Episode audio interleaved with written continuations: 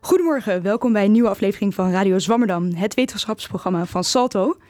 Vandaag gaan wij het hebben over de relatie van de mens tot dingen. Wat voor gevoelens kunnen mensen voor objecten koesteren? Of in het kort, wat maakt de mens nou eigenlijk de mens? In deze uitzending gaan wij nader in op het idee van cuteness en de bijzondere rol die dat kan spelen tussen mens en de affect voor een ding. Kunnen wij bijvoorbeeld echte interactie hebben met robots of speelgoed? En wat voor rol speelt het aaibaarheidsgehalte hierin? En wat uh, zegt de manier waarop wij met robots omgaan eigenlijk over uh, wat en wie wij zijn? Uh, we gaan het hierover hebben met onze gast Arnoud Visser, onderzoeker aan de Intelligent Robotics Lab aan de Universiteit van Amsterdam. verder aan tafel zit onze tweede gast, waar wij later in de uitzending mee gaan spreken, cultuurwetenschapper Joyce Goggin. welkom beiden in de studio, fijn dat jullie er zijn. deze uitzending presenteer ik niet alleen. Mijn steun en toeverlaat vandaag is Mirjam van Zuidam. Mirjam, super fijn dat je er bent. Ja, ja, jij ook. Ja. Wij allemaal. Ja, toch? toch, toch zondagochtend. En uh, um, ja, gaan gewoon een hele fijne uitzending maken. Uh, straks gaan we uh, met onze gasten spreken over hun werk. Ehm, maar eerst nog even kort. Sikko de Knecht zit ook met ons aan tafel. Ja, vaste columnist. Ja. fijn dat je er weer bent dit seizoen. waar gaat je... Dichter bij mijn huis tegenwoordig. Ja, heel fijn. Oh, fijn. Het is toch, drie minuten, maar toch. Drie minuten. Nou, dat is echt tijdwinst. Uh, nou, elke week. Ja, oké. Okay. Elke, elke, vier weken. Elke vier weken. Ja. Waar gaat je column eigenlijk uh, over vandaag? Nou, precies de vraag die je net stelde. Wat maakt de mens? En okay. ik vraag me in de column af of het nou zo'n relevante vraag is. Oké, okay. oh, oké, okay. fijn. Dankjewel. Begint wel uh, lekker. ja, begint wel erg goed. ik wil graag uh, beginnen met Arnoud Visser. Um, het is een hele bijzondere setting. Arnoud heeft namelijk twee robots meegenomen. Ze zitten bij ons aan tafel. Uh, het is natuurlijk een radio, dus ik moet een klein beetje uh, uitleggen hoe het eruit ziet. Het zijn twee kleine, uh, ja, in de vorm van uh, robots in de vorm van kleine hondjes. Dat is denk ik de makkelijkste uitleg. Kunnen we ze misschien even horen? Ja, misschien kunnen ze wel horen. Ik maak ze nu even wakker. Dus. We maken ze wakker. ja, want dit worden dus Aibo-robots genoemd, zover ik begreep. Wat, wat ja, dat is Japans voor vriend. Ja, het is Japans voor vriend. Oh, ik dacht misschien aaibaar robot. Maar het is natuurlijk geen Nederlandse term. Oh, kijk. Ze bewegen nu ook met hun hoofd op de, op de muziek.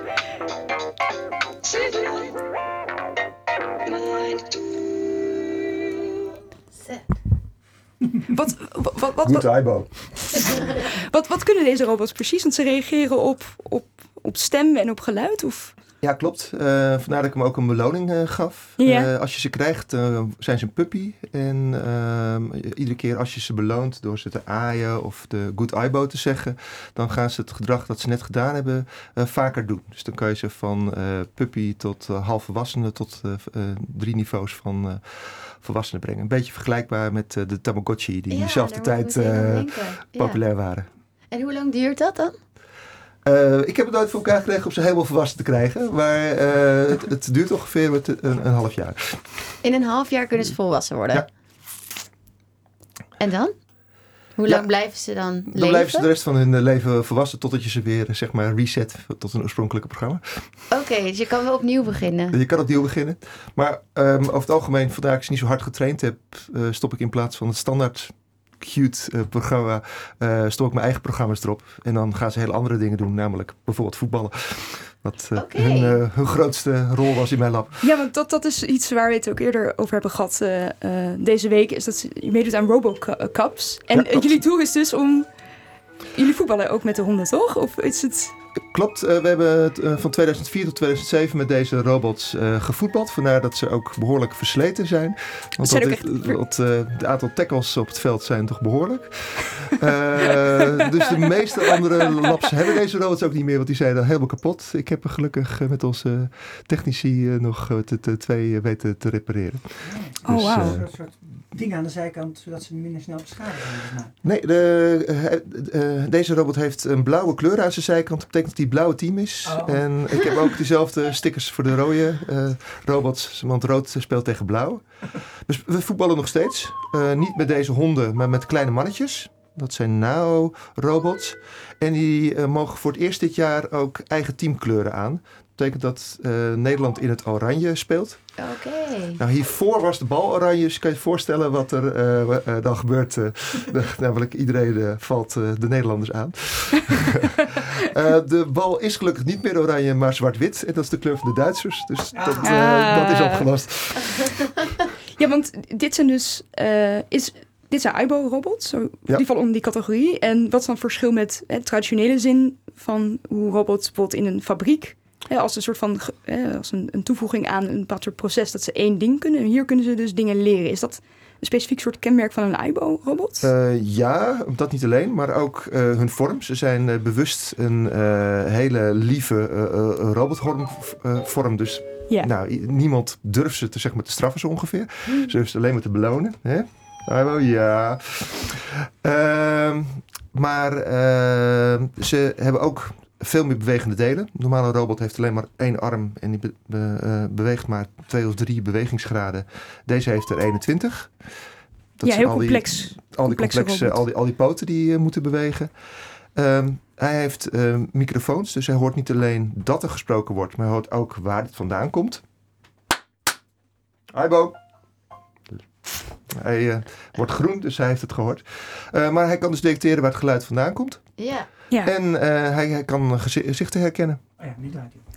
Dus hij kan ook communiceren met meer dan één persoon tegelijk? Hij kan totaal drie gezichten herinneren. Oké. Okay. Oh, wauw. Dat is best wel bijzonder. Ja, dat en dat kunnen zeg maar robots in de fabriek ja. Nog niet, maar men is wel druk bezig om dat uh, te maken. Die sensoren daar ook op toe te passen. Want ik ben ook wel geïnteresseerd in de, in de doelmatigheid van, van die robots. In een fabriek is dat vrij... Ik noem even de fabriek, is misschien een ouderwets voorbeeld. Maar in ieder geval, in de klassieke conceptie van een robot... heeft hij een bepaald soort toepassing. Maar bij dit soort robots, wat, wat, wat is dan Waar zouden die voor ingezet kunnen worden? Wat, waar zijn jullie, met, met welke ideeën in het achterhoofd zijn jullie aan het werken in het lab?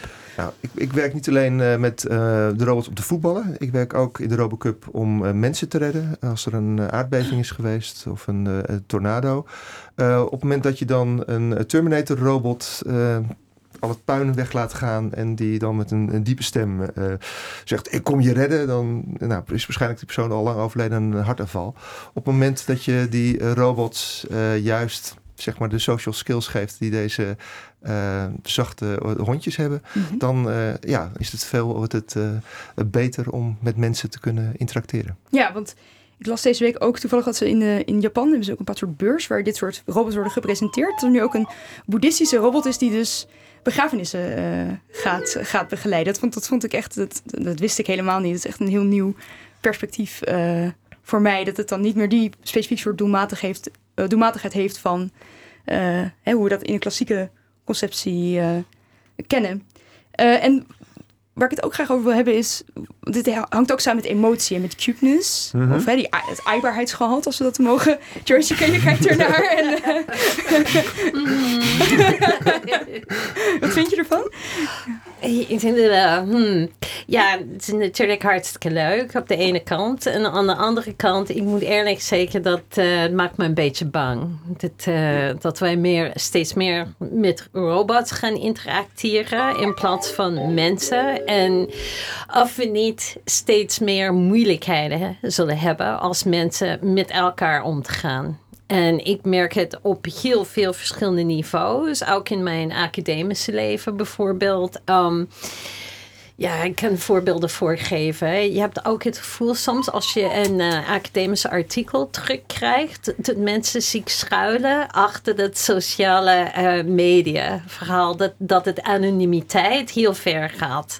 En die soort commentaar wat je nu krijgt ineens, en dat merk ik sinds een jaar of twee, zijn niet meer zo professioneel, maar een beetje meer zo trolling verhaal. En dat is één stap verder wat je krijgt als de technologie tussenkomt. Natuurlijk geniet ik elke dag van technologie. Ik sta altijd achter de computer en zo.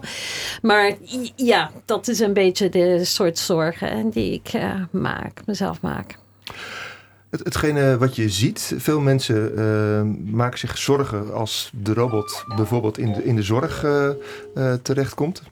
Uh, maar het blijkt dus dat juist de mensen uh, die uh, echt gehandicapt zijn en um, zeg, hun afhankelijk zijn juist van hun partner, mm. dat die het zalig vinden dat ze een anonieme robot hebben die voor hen zorgt. En dat ze gewoon in privacy geholpen kunnen worden met alles waar ze zich eigenlijk voor, voor schamen. Dus ze vinden het, vandaar waarschijnlijk ook die boeddhistische mop, mm -hmm. ze vinden het veel fijner dat iets, uh, de wereld zeg maar iets over hun zegt dan iemand die heel dicht bij Ja. hun staat. Ja, dat Ja, dus- kan ik me goed voorstellen.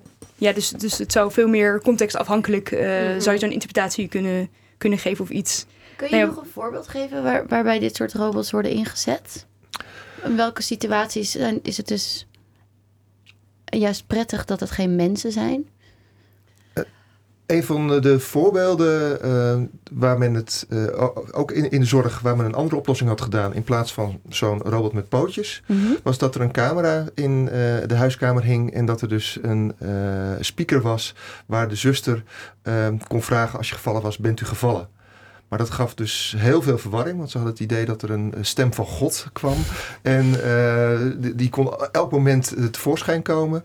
En zo'n hond, daar kan je een kleedje overheen gooien. En dan is hij eh, dan is hij weg. Ja, Eh, dus ze vinden het veel fijner dat, ook al is het de stem van de verpleegster, dat die uit een hond komt in plaats van uit de kamer. Mm. ja, ja. Ah. ja, want over emoties ehm, gesproken, want er is dus een koppeling tussen een mens en een machine, zo heel sec gezegd.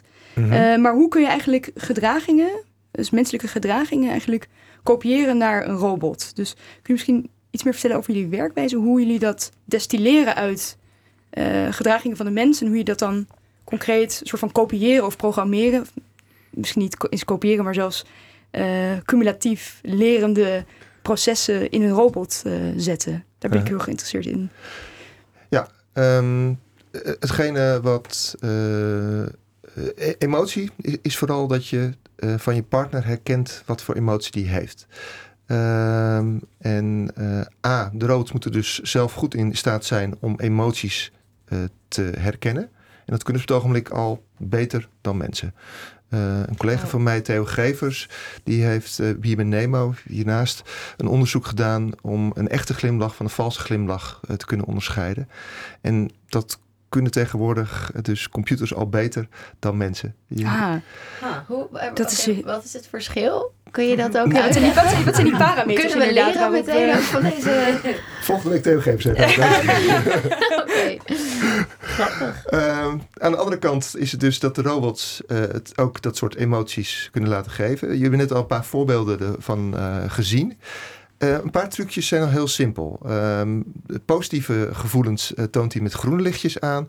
Eh, agressie met rood. Nou, dat, dat zijn dus cultureel bepaalde kleuren. Maar het werkt al dat je doorhebt van... hey, hij heeft het naar zijn zin. Of wat, wat doe ik verkeerd? Waarom begint er nu allemaal rode lampjes te branden? Kun je die robot dan beledigen?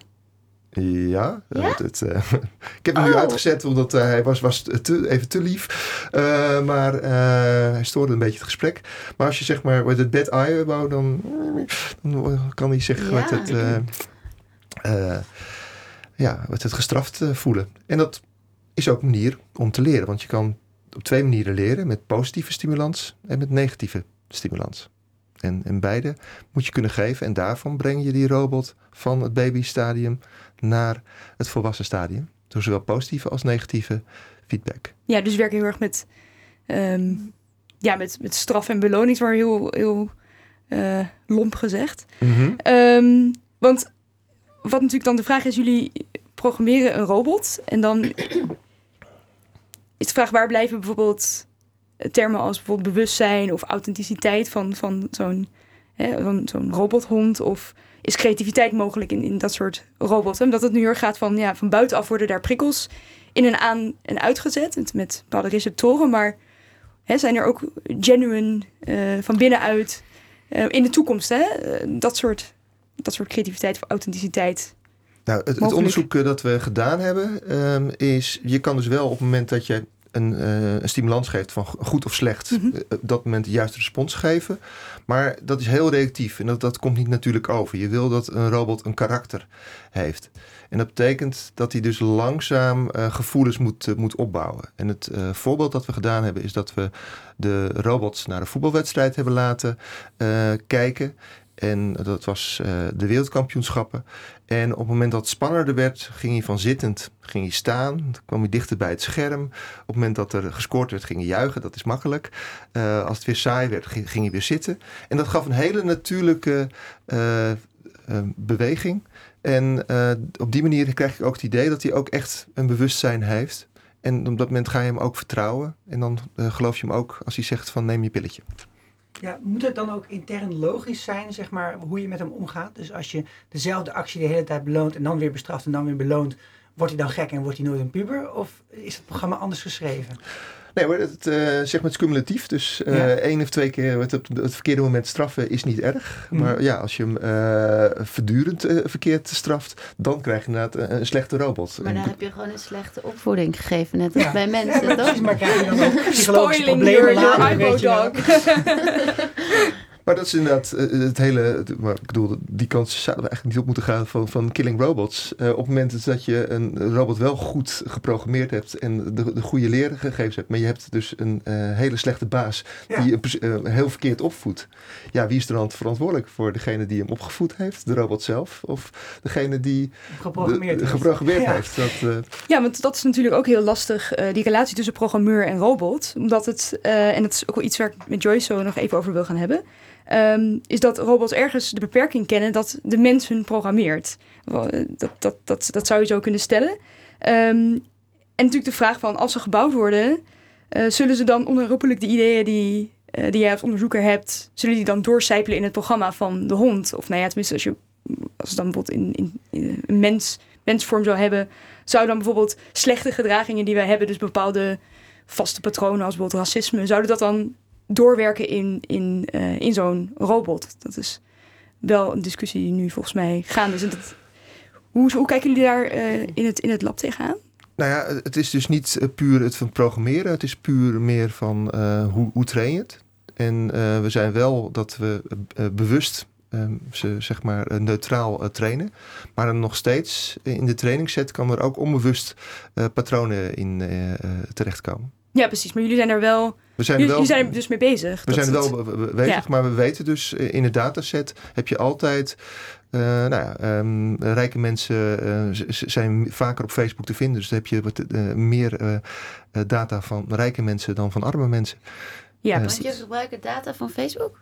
We gebruiken data van all van over the world. Oh, oké, okay, wow. om zeg maar de modernste kunstmatige intelligentie heb je hele grote datasets nodig. En dan spreken we echt van miljoenen eh, beelden. En uh, ja, die uh, kan je op een gegeven moment niet meer van uh, je robot afhalen. Die haal je van het internet. En wat is dan het gevolg van, je zegt er meer rijke mensen zitten op Facebook, dus dan meer data van rijke mensen worden in die robot geprogrammeerd, als ik dan soort van het kan volgen. Wat merk je daar dan van? Nou, een, een van uh, zeg maar degenen uh waar dat heel duidelijkste voorkwam, was dat op een gegeven ogenblik een programma uh, zwarte mensen als gorilla's begon te herkennen. Ja. En, dat, dat, en dat is, was nooit zeg maar in het programma gestopt, maar die had dus heel veel de verschillende apen gezien, had zwarte mensen gezien. En op een gegeven moment wordt het, had hij de conclusie gelegd: oké, dat is dezelfde groep. En dat is gewoon lastig. En, Kun je, valt dat dan te corrigeren?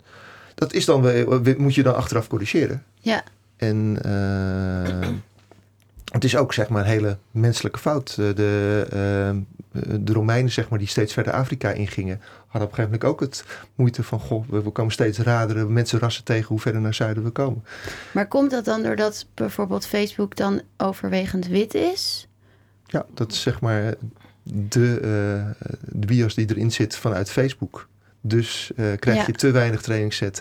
En uh, dit is dan echt een heel duidelijk voorbeeld. Maar ik kan me voorstellen dat er ook hele subtiele dingen inslijpen, zijpelen die je niet meteen door hebt misschien. Ja, dat is dus de, de, de angst. Dat je, de angst, ja. Uh, dat je ze traint en dat er de, dingen inkomen die je niet had gewild, maar en die je ook niet gezien hebt. En waar je zelf ook niet van bewust bent, zeg maar. Zijn je, je vooroordelen die in de data zitten. Ja. En niet in de programmeur. Ja, ik had een vraag. Um, ik was vorige week vrijdag, heeft Jeanette Winterson een lezing gegeven in de aula. En zij had het juist over robots en emoties. En haar punt was ook, en dat uh, komt uh, bij jouw punt uh, samen, dat het programmering van robots, studies, alle werk over robotics enzovoort, is meestal gedaan door mannen. Dus je krijgt een heel gendered soort wereldbeeld. Vind je dit? Ja, ik zie grote. Je geeft mij hoop als het begonnen. Dus, eh, Kom, kom is, is de dat ook, hoor. Dat is eh, gewoon ja. een derde met het eh, twee derde. Dus dat, eh, Echt waar? ja. Oké, dat geeft me hoop. maar zij is bang dat wij krijgen een heel soort mannelijke. eh, En zij, ze heeft vaak gebruik van het woord nerd gebruikt. Um, dit, dit, soort, wat je, dit soort klassieke voorbeeld wat je hebt van jongens die in Silicon Valley werken. Weet je wel, in, in, de, in de kelder van hun ouders wonen en alleen maar pizza eten en eh, videogames spelen. Dus jij hebt het gevoel dat er heel veel vrouwen zijn, juist die in robotics werken. Wij werken alleen maar met geeks, geen nerds. Ja. Andere geuzennamen. Sociale nerds. Nee, ehm, juist eh, binnen de kunstmatige intelligentie zijn degenen die dat gaan studeren, die zijn ook geïnteresseerd in de psychologie. En die zijn eh, de intelligentie aan het bouwen naar het model van de mens. Dus eh, wat dat gaat, zijn het ook mensen die het interessant vinden om bijvoorbeeld de interactie met robots en mensen te onderzoeken. Ja, maar één klein punt. De default positie voor mens, als je mens googelt, krijg je altijd een afbeelding van een man. En heel vaak, als mensen mensen zeggen, bedoelen ze mannen. Eigenlijk. En we weten juist wel dat heel veel onderzoek over mensen is voornamelijk gedaan over mannen. En vrouwen zijn een soort ja, deviant groep als neergezet. Maar volgens jou zijn er heel veel vrouwen in robotics en, en computertechniek. Mensen die met robots Wel werken. robotica en computertechniek zijn een stuk minder. Oké. Dankjewel. Wie weet verandert het. Jezelf, Ja. hoop, hoop voor nou, de, hoop voor ik de toekomst. hoop het juist vanwege lezingen zoals die briljante lezing wat Jeanette Winterson heeft gegeven vorige week. Maar goed, ja. Dankjewel, Joyce. Maar is dit, is dit een, een eh, discussie die jij voert binnen het lab of binnen jouw sector? Is dit de eerste keer dat je dit hoort of is dit iets wat je al heel vaak eh, Ehm, over nou, hebt gesproken? Ik bedoel, A, ik weet van eh, de verschillende zeg maar, vooroordelen die er in data zitten. Dus eh, mens is man, het, het eh, rijk is wit, et cetera, et cetera. Ehm, dat, dat, zit in de data, dat kom je tegen. Ehm, voor ons, voor de interactie, maakt het niet zo heel veel uit. Eh, of, of er een man of een vrouw voor de robot staat. We, eh, gezichtsherkenning is bijna hetzelfde. De schouderherkenning is, is hetzelfde. Het enige waar je ehm, uit zou kunnen maken is de, de, de toon van de stem. Eh, Hmm. Zo'n hogere stem voor vrouwen en een lagere stem voor, dus dat, eh, voor mannen. Maar er staat weer juist aan de andere kant, als je ziet, kijkt naar bijna alle eh, AI-avatars met eh, stemmen die gegenereerd worden. Men reageert veel beter op vrouwelijke stemmen. Daar luistert men beter naar dan naar mannelijke stemmen. Dus vandaar dat alle intelligente agents eh, eh, eh, eh, vrouwelijk zijn. Ja, want ook, dat gaat dan over stemmen, maar ook qua de, de esthetiek van, van het ding zelf, de, de, de buitenkant. Ehm, ja, want dat, dat, dat maakt wel uit of je fijn omgaat met een robot, hoe die eruit ziet. En eh wil ik het ook met Joyce straks nog even over hebben, over de creepiness factor, of, eh, dat is onheimliche, ehm, van, van een ding. Als het ehm, in de verse verre niet op iets herkenbaars lijkt, dan, dan kunnen we er misschien helemaal geen relatie mee hebben. Maar als het te veel op een mens lijkt, bijvoorbeeld dat de buitenkant met siliconen is gemaakt, dat het echt een, op een huid lijkt. Ja, dat lijkt me heel moeilijk om daartussen, eh om, om de creepiness factor, zeg maar, daar omheen te, te werken. Hoe, ehm, hoe pakken jullie dat eigenlijk aan? Hoe, hoe denken jullie over de esthetiek van die, van die robots? Waarom zien ze er zo uit? Ja, ja precies. Waarom? En, en, en, en zijn dit de enige, enige, enige ehm, robots, of de vormen van robots die jullie maken? De binnenkant, dat, dat begrijp ik, maar de... de Eh, eh, A, eh, we hebben niet zelf deze robots gemaakt. Eh, Dit zijn Ah. Japanse robots. En ze zijn gemaakt naar een ontwerp van een beroemde Japanse kunstenaar. Wat het Hajime Sorayama. En die, maakt, die is zeg maar dol op, op cybermensen. Dus hij heeft maar een aantal cyberdieren gemaakt. Maar zijn hoofd van zijn werk is de, de kruising tussen technologie en, en mens. En eh, hoe je eruit ziet met eh, twee extra armen enzovoort. ah, het is- Dus eh, gewoon zijn smaak is leidend. in hoe de robots eruit zien? Nee, nee, het was juist, zeg maar, de, de nerds van het laboratorium hadden iets vierkants gemaakt. En hij had een ontwerp gemaakt die veel, zeg maar, vriendelijker was. Uh, nog steeds wel redelijk techno, dus dit, dit is de uh, zevende generatie. Hij had de, uh, de derde generatie gemaakt. Die, die is nog iets meer techno dan dit. Wat betekent dat, iets meer techno? iets meer zilver, iets meer wat het, hoekig. En alle moderne robots die met mensen moeten interacteren, zijn iets kleiner dan de mens. Want tegen een robot opkijken, dat is niet goed. Als je op een, naar een robot naar beneden kijkt, dat, dat is beter. Okay. rond en wit. Dat werkt heel goed. Dat, werkt dat, dat Zijn, dat zijn de scorefactoren van Zit er nog een, een aaibaarheid. Uh, wat, waarom? Ja, uh, grote ogen helpt ook. Uh, ja. dat, dat zijn alle trucjes. dat dat um, is zeg maar bijna biologisch ingeprogrammeerd. Van, van zo'n heel klein puppietje. Alles wat, wat er klein, zacht, rond en pluizig uitziet. Dat, is, dat vinden we prettig. Vinden we prettig en dat willen we beschermen. En dat, ja, Subordinate, hè? Dan. Ja. Onderdaan. Het is heel makkelijk eh, om het, uh, de, dat, dat, soort emoties aan te zetten. Ja, we gaan het daar denk ik straks ook uh, met Joyce nog even over hebben. Uh, dankjewel voor je bijdrage. Um, we gaan straks verder luisteren naar Joyce, maar eerst is het tijd voor de column van Sikko. Wat maakt de mens de mens? Die vraag houdt de mens al duizenden jaren bezig. Het lijkt een terechte vraag als je zo om je heen kijkt in een grote stad als Amsterdam. Een plaats waar weinig dingen niet op de een of andere manier door de mens gemaakt, gevormd of getemd zijn. De wereld om ons heen is in steeds grotere mate aan ons overgegeven. Wij temmen het land, het leven en zelfs het klimaat. Maar is de vraag waarom de mens anders is wel zo relevant? Zouden we moeten stellen. Je afvragen wat jou anders maakt van een ander of van iets anders draagt namelijk de vanzelfsprekende neiging met zich mee om je te richten op verschillen. Wat is het dat jij kunt dat de ander niet kan? Wat kun je wel samen met een ander mens doen, maar niet met een andere diersoort?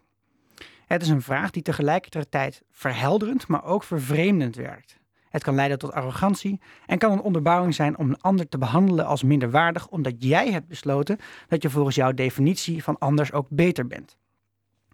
De vraag wat maakt ons anders is ongetwijfeld de aanleiding geweest voor de inzichten van grote ontdekkers en denkers als Alexander von Humboldt en Charles Darwin in de 19e eeuw. Juist het uitvergroten van de verschillen en het achterhalen van waar die verschillen vandaan kwamen, selectie, kunstmatig of natuurlijk, leidde tot de grootste inzichten over het ontstaan van soorten en gaf een denkkader om ogenschijnlijk willekeurige en weerbarstige natuur om ons heen te kunnen begrijpen. De theorie van Darwin ging er zoals we weten niet bij iedereen als zoete koek in. En vaak wordt gedacht dat dit veroorzaakt werd door het feit dat deze ideeën niet zouden stroken met het scheppingsverhaal uit de Bijbel. Dat zal zeker een onderdeel zijn geweest van de weerstand, maar de evolutietheorie en andere theorieën van de naturalisten deden nog iets anders. Ze zetten de mens niet boven, maar tussen de dieren en de natuur om ons heen. Dat was een klap in het gezicht van het antropocentrische wereldbeeld. Het beeld waarin de mens een unieke positie innam en zich ook via deze weg superieur kon achten. Toch leidden deze nieuwe inzichten niet tot een verzoening tussen mens en natuur. Sterker nog, het verwerkt tot een vorm van superioriteitsdenken die zijn weergaan niet kende. Toen sociaal Darwinisten de theorie niet alleen toepasten op mensen, maar, eh, en dier, maar ook op mensen onderling, verwerd de vraag wat maakt de mens tot de vraag wat maakt de betere mens. Het is ons tot op de dag van vandaag niet gelukt om deze slecht geïnformeerde en giftige gedachten achter ons te laten. Maar ook de relatie tussen de mens en de wereld om hem heen is er sinds die tijd over het algemeen niet veel beter op geworden. Met weer een zomer vol stalbranden, bosbranden en inmiddels de vijfde grote orkaan in de Cariben achter ons, kunnen we er denk ik niet meer omheen dat de mens zich nog altijd superieur voelt aan de wereld om hem heen. En zich met het gemak van de wereld permitteert om deze zo zoetjes aan naar de kloten te helpen en ruil voor een hamburger en een iPhone X. Misschien is het dus wel belangrijker om onszelf een andere vraag te stellen. In het boek Animal Liberation, een van de belangrijkere boeken uit de vorige eeuw, stelt de auteur Peter Singer de volgende vraag. Wat doet het er nou precies toe dat er verschillen zijn? Ja, stelt hij, er zijn verschillen tussen man en vrouw, net als dat er duidelijke verschillen zijn tussen iemand met een blank en een donkere huid, maar dat betekent nog niet dat het gerechtvaardig is om hen verschillend te behandelen. Na vast te stellen dat er geen overtuigende rechtvaardiging is voor racisme of seksisme, stelt Singer dat er om vergelijkbare redenen ook geen rechtvaardiging is voor wat hij speciesism of soortisme noemt. Er is geen criterium te bedenken waarom je dieren mag behandelen op de manier waarop wij mensen dat doen. Sterker nog, er zijn goede redenen waarom je dit niet zou mogen doen. En die redenen haalt Singer niet uit de verschillen, maar uit de overeenkomsten. Dieren kunnen net als wij angst, ongemak en pijn ervaren. En wat dat betreft zijn wij niet anders en verdienen ze geen andere behandeling. Een paar jaar geleden zag ik een documentaire over een hoogleraar zoologie, Temple Grandin, die zichzelf beschrijft als de vrouw die denkt als een koe. Grandin heeft autisme en heeft keer op keer bewezen dat dit haar een andere, maar bepaald geen mindere perceptie van de wereld oplevert. Zij ziet dingen die andere mensen niet zien en past dit toe in haar onderzoek en in adviezen over veeteelt die ze formuleert voor de Amerikaanse overheid. In haar boek Animals in Translation, een echte aanrader overigens, sluit zij na vele biologerende pagina's over bijzondere eigenschappen van mens en dieren, inclusief de hond en de mens, met het advies af, namelijk geef dieren het voordeel van de twijfel. In plaats van ervan uit te gaan dat dieren iets niet kunnen, probeer eens te achterhalen hoe ze het wel zouden kunnen. Dan blijft er namelijk van de vele uitspraken over wat de mens zo uniek maakt, maar bar weinig over. Dankjewel, Sikko. Alsjeblieft. Dankjewel. Joyce, wat, wat vond je ervan? Uh, precies wat Sico net zei. Ja, ja, exact. Ja, ja dat uh, ja, vind ik heel erg interessant. En ik ga dat boek lezen. Hoe heet het ook alweer? Translating Animals? Ja, Animals in Translation. Ja. ja ze heeft een paar boeken geschreven. Het is echt een heel leuk boek. Ja, ga ik, uh, ga ik graag lezen. Um, ja, dus dat was mijn mening erover. nou, maar ook wat, wat je zei... Um, dit idee dat wij per se beter zijn of zo. En dat komt ook terug in die uh, huidige discussie over dat artikel die gepubliceerd was uh, een paar weken geleden over de uh, benefits van kolonialisme. Mhm. Die doorgeslijmd is door de academische systeem.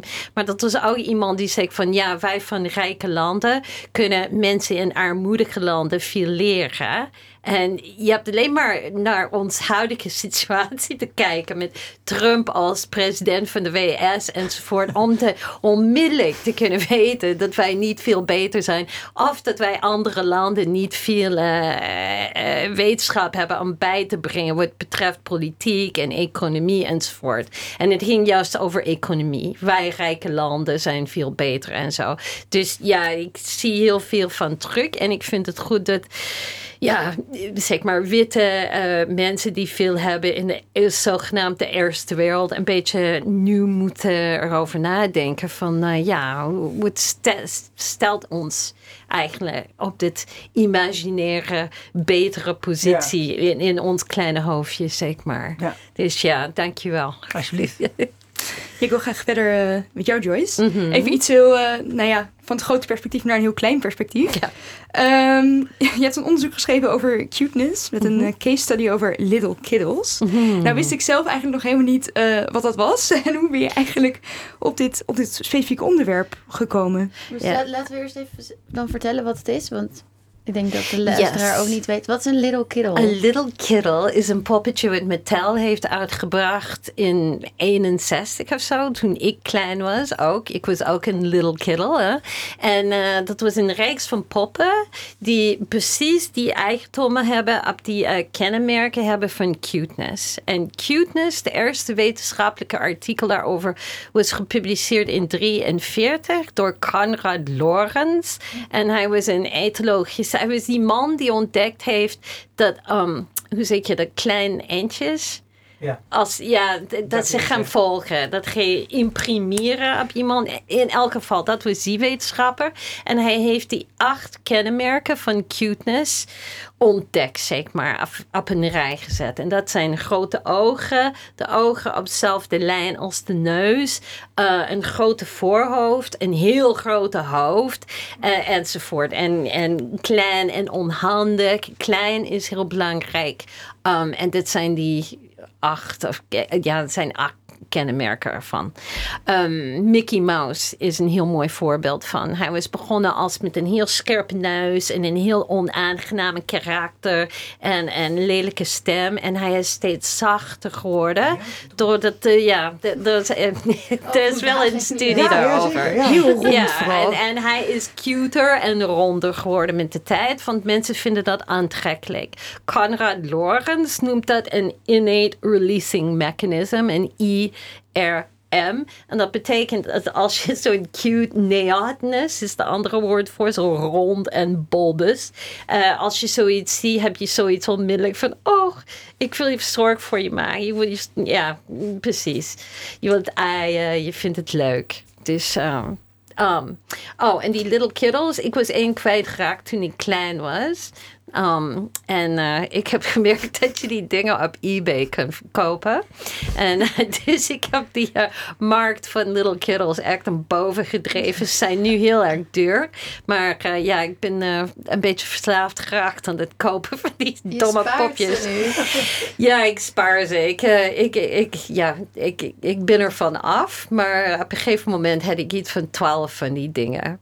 Maar dat was en laat in mijn leven weer verslaafd aan geraakt. En ik weet Maar niet wat of het... maakt ze zo leuk dan? Ja, ze zijn klein en cute. en zo, in dit geval is het een, een stuk van mijn, mijn, mijn jeugd terugkrijgen of zo. En ook dit auction bit van eBay. Het is een beetje gokken, weet je wel. Je wint iets en zo. Dus ik was heel erg ingezuikt, zeg maar. Ja, weer die prikkels die dan, die dan heel goed, eh, goed werken klaarblijkelijk. Ja. Want ehm, dat artikel uit 1943, dat zijn veel meer die biologische aspecten waar je het dan over hebt, neem ik aan. Ja. En de analyse die jij doet is natuurlijk in veel meer in een culturele, eh, de culturele aspecten daarvan Ja. benadrukken. Ehm, want wat is eigenlijk de, de noodzaak om cuteness zo centraal te stellen in een, in, een, in een culturele analyse, laat ik het zo zeggen? Of als Mhm. dominante esthetica. Hoe, hoe, Ja, dus en, gekomen? en, en dat is, kijk, cuteness lijkt heel erg simpel te zijn. Je hebt grote ogen en een grote hoofd en is het onmiddellijk cute. Maar het is veel ingewikkelder dan je denkt. Um, dat is de, bijvoorbeeld, als je kijkt naar de dominante esthetica in de 18e eeuw, is het de subliem. Alles moet groot zijn, nobele voorbeelden enzovoort. En dus cuteness is precies het omgekeerd van.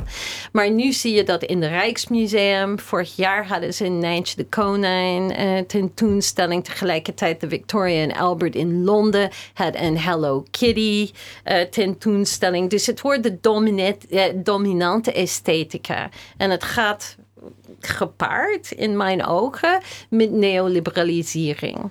En dat gaat gepaard met het feit dat met neoliberalisering, ah, wij moeten allemaal sneller werken voor minder geld, in, met soort klein contractjes. Eh, als je voor de universiteit werkt bijvoorbeeld, zie je dat niemand krijgt eh, nu een permanente fulltime baan. Dat zijn altijd losse colleges met geen onderzoekstijd. En dat noem ik die legofication van de universiteit. Weet je, het is allemaal hartstikke schattig en zo. En dus om dat over te brengen, eh, is er altijd een soort cute factor bij. Um, bijvoorbeeld, ik kan andere voorbeelden noemen.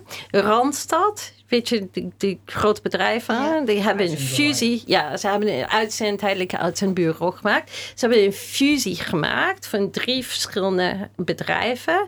En eh, heel veel mensen hebben hun baan kwijtgeraakt met die fusie. Tegelijkertijd, de hoofdkantoor, hebben ze dat verbouwd tot allemaal flexibele werkplekken. En iedereen, door de verbouwing, door uh, dat ontslaan van veel mensen, uh, heeft Randstad uh, besloten om iedereen cute helper vriendjes te geven. En ze hebben magnetten in hun handen om je paperclips te houden. En ze hebben al die, die posters van die cute mensen allemaal over op de muur gehangen. En dat was een soort cuteness inspiratiefactor om je te inspireren om harder te gaan werken terwijl je minder geld gaat verdienen of je gaat misschien je baan kwijtraken. Andere voorbeelden bijvoorbeeld zijn universiteiten die nu studenten hebben ontzettend veel stress aan. Want er worden meer en meer van studenten verwacht. Het wordt intensiever. En wat ze doen is, ze hebben nu kitten en puppy rooms. Bijvoorbeeld de Universiteit van British Columbia heeft een puppy room waar studenten die te veel stress hebben gewoon met puppies kunnen gaan spelen. Dus als ik het goed begrijp, is Mhm. schattigheid een soort strategie om mensen rustig te maken die het te druk hebben. Of die in een stresssituatie zitten. Ja. Dus in plaats van iets doen aan de globale financiering van ons leven. Bijvoorbeeld dat alles. eh, Airbnb is een goede voorbeeld van. Je, fina- je monetiseert je heel huis. Hè? Je, je huurt een kamer. En mensen hebben steeds minder zekerheid van een baan, een permanente baan. Eh, De social safety net is aan het verdwijnen. Dus in plaats van iets daaraan te doen, geef je alles een soort cute laagje. Tegelijkertijd, wat ik zei over musea, het wordt nu de soort dominante esthetica. En het is een goede manier om culturele producten te eh, financialiseren. Ik geef je een voorbeeld. Je rijdt naar de gift shop van het Rijksmuseum en je kunt nu het melkmeid in Duplo kopen. En dat kan je meenemen. Het is klein, het is schattig. En het maakt wat het Rijksmuseum heeft eh, monetizable, financialiserable. hè? Dus in plaats van het kunst die eh, geen winst, je kan geen winst van maken. Nu kan je dat wel financialiseren. Je kunt dat profitabel maken Dus- in, op nieuwe manieren. Schattigheid verkoopt. You bet. Oké. maar wat ik dan wel interessant vind, want dit is, het klinkt een beetje als een soort geleidelijk proces dat nu overal in zit. Je geeft heel uiteenlopende voorbeelden. Maar is dit iets wat, dan bewust wordt gedaan? Is het Rijksmuseum waarschijnlijk is daar zich heel erg bewust van, maar weten mensen, dus, dus kennen mensen de strategie van schattigheid? Nee, en juist daarom. Ik bedoel, in sommige gevallen, hè, als je bijvoorbeeld die Neotenous Apple models, dat is bewust gedaan. Neem ik aan. Ze hebben onderzoekers die dat studeren. Bijvoorbeeld Lego is een ander heel goed voorbeeld van. Lego is huis wel bewust van. Ze hebben een chair professorship van Lego Studies vorig jaar op Cambridge eh, gesponsord. En ze zijn heel erg. eh, ze willen ons onderzoek heel erg graag. Ze weten precies wat zij aan het doen zijn. Wij, de consument, is heel vaak niet bewust. Hey, dat is cute, ik koop het, weet je wel. Dus je hebt mensen die daarvan bewust zijn. En je hebt mensen die gewoon, zeg maar, slaagdagers zijn. en maar heeft vandaar hebben wij dat boek gepubliceerd. Sorry. Vorige week heeft Lego nog 3000 mensen ontslagen. Oh ja, well, but it's cute. Everything's awesome. Uh, de- als je kijkt naar de Lego movie, hè? de Oh, theme song, everything's awesome. Dus vergeet, you know, de, de, de, de slechte werkcondities. Vergeet eh, dat je niet eh, kunt daarop rekenen dat je een baan voor je leven hebt. hè. Everything's awesome, cute, weet je wel. hè. Dus in plaats van het systeem te verbeteren, gaan we alleen maar dat soort cute werf erop zetten. En eh, iedereen een puppy geven. Of een taco op Taco Tuesday. Ja, nou, het was natuurlijk ook wel de manier waarop Airbnb zichzelf heeft verkocht. Natuurlijk ook als iets schattigs. Hè? Dus van, ja, maar je hebt allemaal een huis. Je kunt ook af en toe wel eens van een huis eh, ruilen natuurlijk. Hè? En aan de andere kant gaan er miljarden dollars gaan er bij Airbnb doorheen. Die zij allemaal zo naar binnen kunnen scheppen. Maar Ja. het verhaal er wat er omheen zit is natuurlijk... Komt uit iets liefdadigheid-achtig eh, Ja. hoek, komt dat En voor. dat heet effective capitalism. hè? Heb je, hebben jullie dat, eh, die film Okio gezien? Ik, ik helaas niet, dus ik... eh, Oké. Nou, Er zijn twee gezichten van kapitalisme. Echt de kapitalisme sauvage, zoals het genoemd wordt in Frankrijk. En dan het schattige kant met allemaal puppies en sweet lolitas en kawaii enzovoort. En met zijn liefdadige doelwit. Terwijl mensen steenrijk worden. En terwijl sch- de scheiding tussen superrijke en superarmoedige mensen steeds groter wordt. Dus jij zou zeggen dat, er een relatie is tussen cuteness en een soort precaire precariteit. Ja, of het neoliberalisme, dat, dit soort modus van kapitalisme waarin wij nu keihard zitten. Ja, daar is een directe relatie tussen. Het is een manier om mensen te kalmeren terwijl dingen steeds slechter gaan. Catvideo's. Ja, hello kitty. Ja. Want dat gaat ook over consumptiepatroon, om die stromen eh, te laten vloeien, om het zo te zeggen. Mhm. Eh, maar wat, wat is dan uiteindelijk het doel? Ja, natuurlijk iets verkopen, maar wat, wat is dan de relatie van letterlijk tot het, tot het object? Is het, is het iets willen hebben? Is het, gaat het, het wordt ook heel vaak gesproken over, als je Airbnb hebt, dan gaat het over ervaring. Dus een beetje de nieuwe modus van, dat het niet meer om het ding zelf gaat, maar om de ervaring of... Nou, hangt dat ook samen? aan, aan welke kant je zit. Bijvoorbeeld als je, best, als je geld nodig hebt en je denkt van oké, Airbnb, kan ik gewoon total strangers in mijn huis hebben, eh, want ik heb niet genoeg geld. Ik krijg Ja. niet rond. Hè? Of Uber is een andere goede voorbeeld. Heel, mensen die de hele dag werken en dan s'avonds gaan taxi rijden. eh, ja, exhaustion.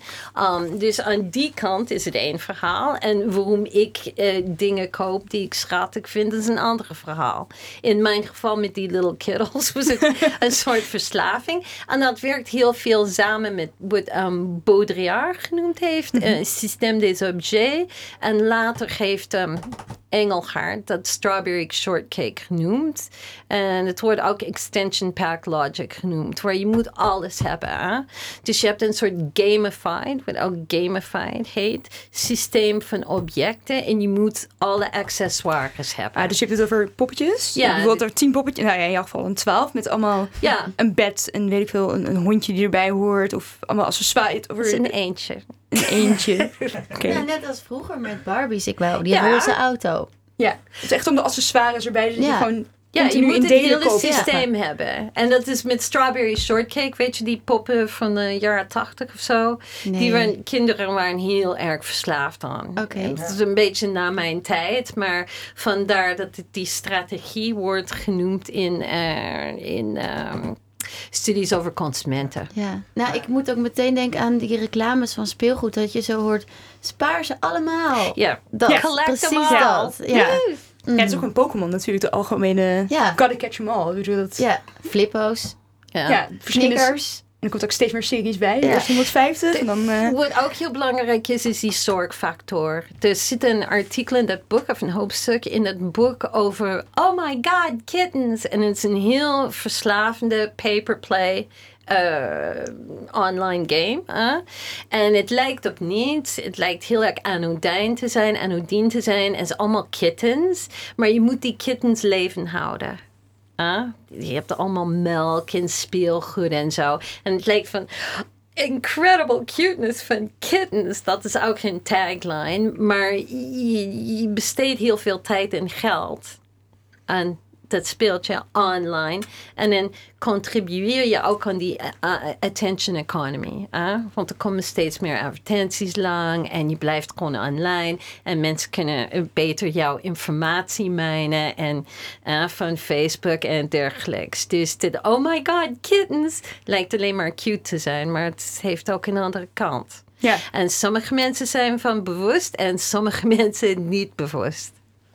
Ja, katten zijn natuurlijk heel, eh, heel schattig, maar als ik heel eerlijk ben, ik heb uh, voor van de uitzending de Little Kills uh, gegoogeld. Ik zou dat luisteraars ook aanraden even te doen. ik vind ze, ik vind ze, als ik heel eerlijk ben, Joyce, zonder je te begledigen, een, Ja, beetje, een, een beetje creepy. Oh ja, ze zijn echt creepy. en, oh, maar dat is ook creepy dan?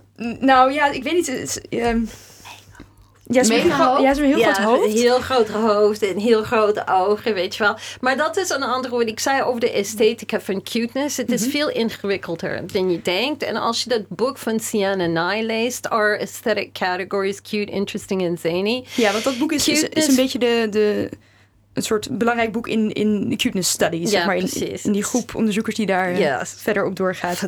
Duizenden van ons die uh, cuteness.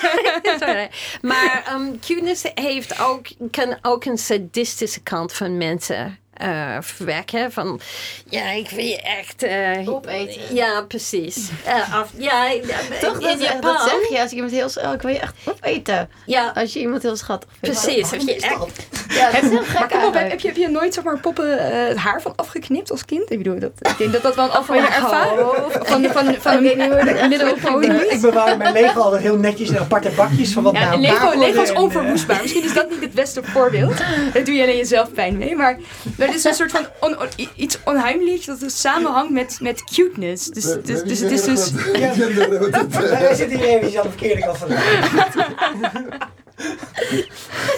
Ik heb bijna Barbie's kaal. Dankjewel. Aha. Maar Ja, ja, ben je misschien een brownie? A bro who loves ponies.